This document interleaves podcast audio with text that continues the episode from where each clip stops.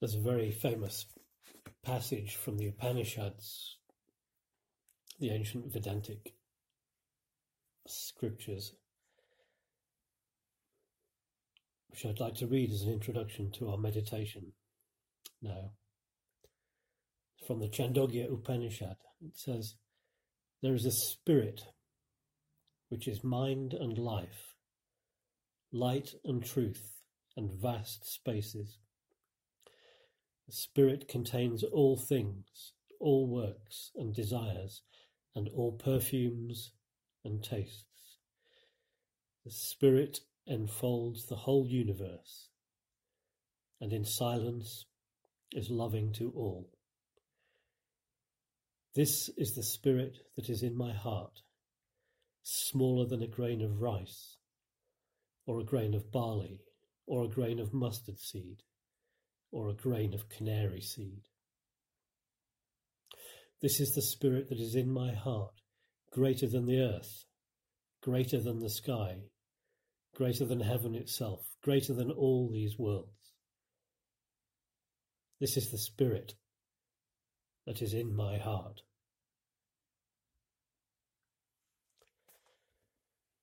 Now, what that passage does, I think, is collapse the separation between our own inmost experience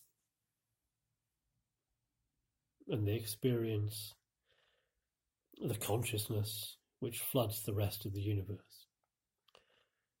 So it's a recognition, a simple recognition of connection, the most important connection there can be. And in our meditation, I think that's what we're doing. That tiny seed within, which is also greater than all these worlds.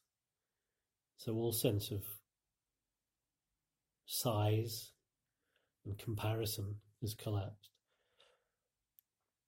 But we're allowing that tiny seed within to connect with everything else that is.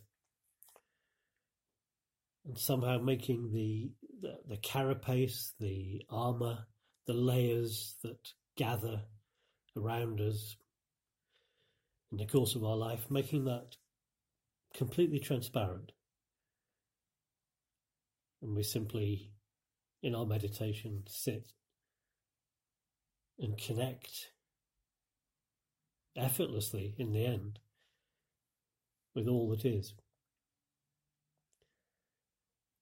But as we meditate, we leave any such thoughts behind because in meditation there is one commitment, one simple and simplifying commitment is to say, to listen to, to be with the mantra and the breath from the beginning of the meditation to the end.